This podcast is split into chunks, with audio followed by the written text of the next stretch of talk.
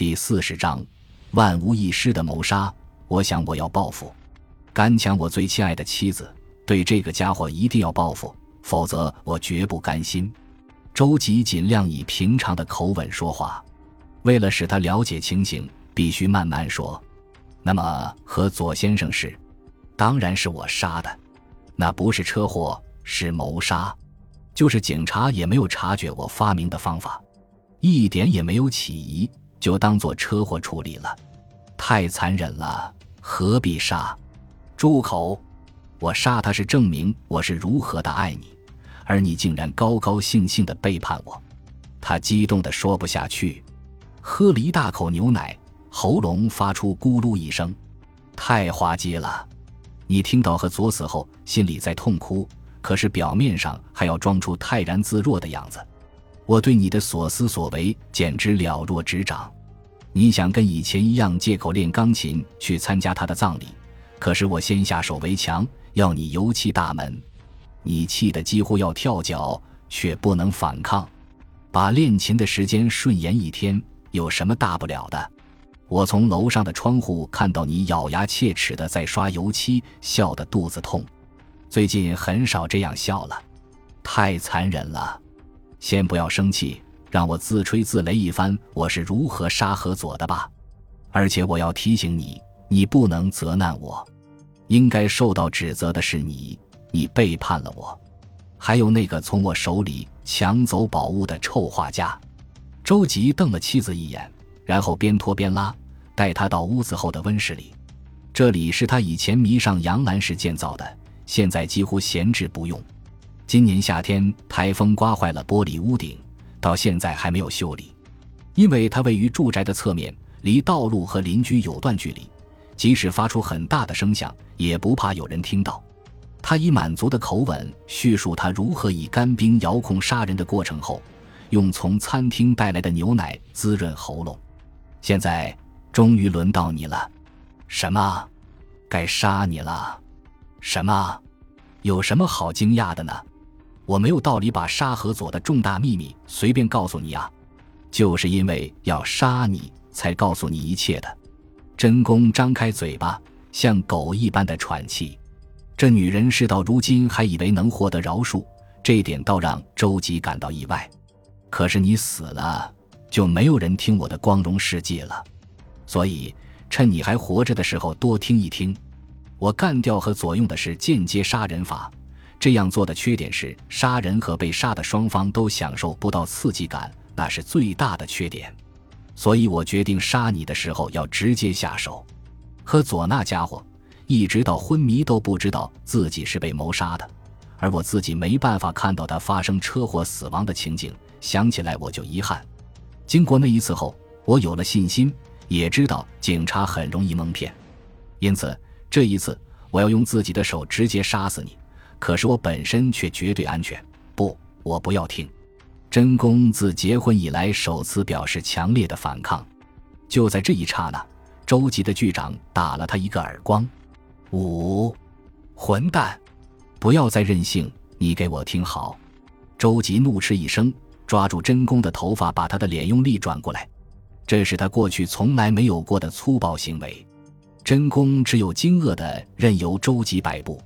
知道吗？这次和合佐的情形不同，我要从正面向警察挑战。杀死你之后，我会把房间弄乱，让他看起来像是被洗劫过一样。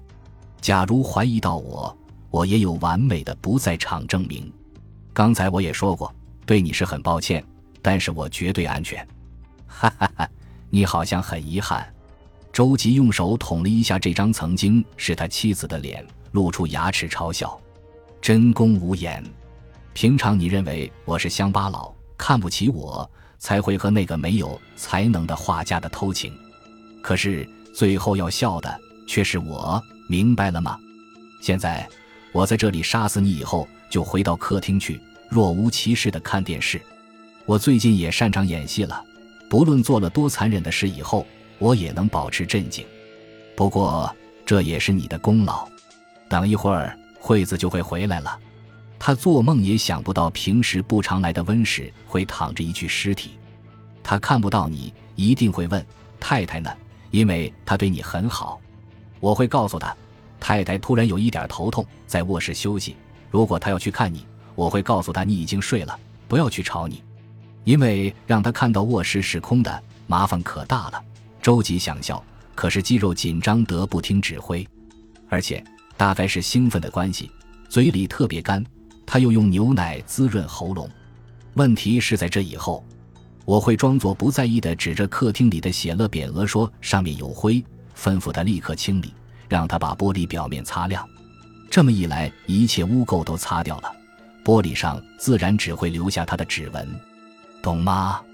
然后我会对他说，你出外办事很辛苦，太太要放你一天的假，随便你要去看电影或是其他的事。我会给他零用钱让他出去，不过我也会和他同时出去，还会对着二楼说，餐厅给你准备好了三明治，然后出去。我事先已经约好朋友到香根去兜风。杀了你以后，我只要打通电话，全先生，就是全寿司店的小老板就会来接我。我整天和他在一起，当然会有完美的不在场证明。哟，你觉得奇怪？哦，对了，你大概不明白我杀死你以后再出去，为什么能造成我的不在场证明？你想的不错，警察也不是那么简单的，只要专家来检验，很容易就可以查出你的死亡时间。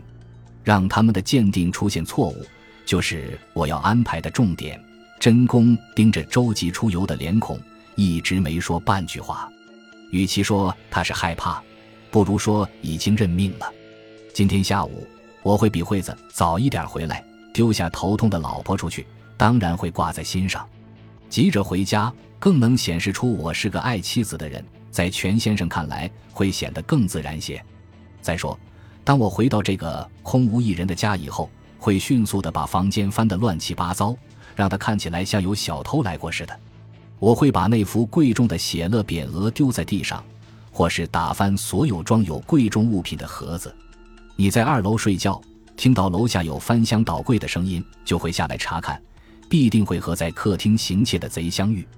当你看到小偷手上拿的是你丈夫看成宝贝的写乐匾额时，就想去夺回来。小偷看到你的样子，一时心虚，丢下匾额，只拿走珠宝盒，想从温室逃走。可是对女人来说，珠宝是比生命更重要的东西，你就像橄榄球选手一样抱住小偷，于是发生格斗，你被杀死。这位小偷先生清醒过来以后，看到自己犯下滔天大罪，吓得连战利品都丢下就逃了。当然，在温室里丢一些珠宝，或是把空的珠宝盒翻过来，都是我的工作。不要急，现在要谈到安排我的不在场证明了。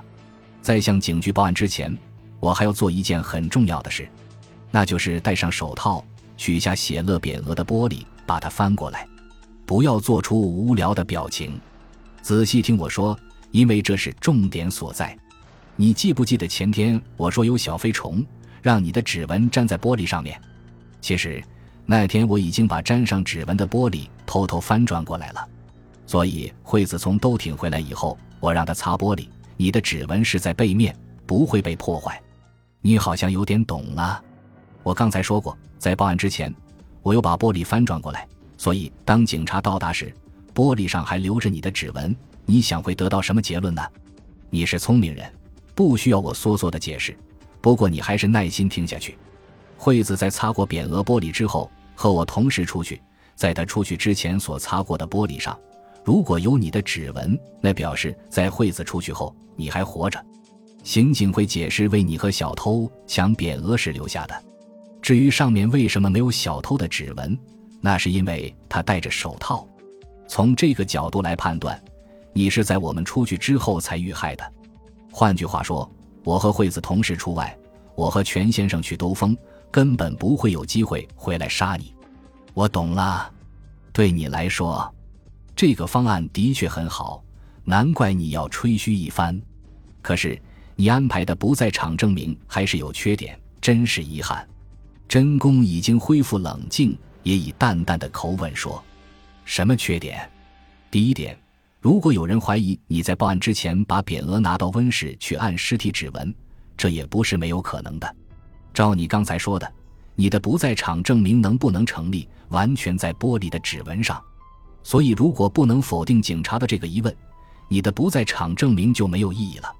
哈哈哈，你不愧是个聪明人，死期将至，难得你还能这么镇定。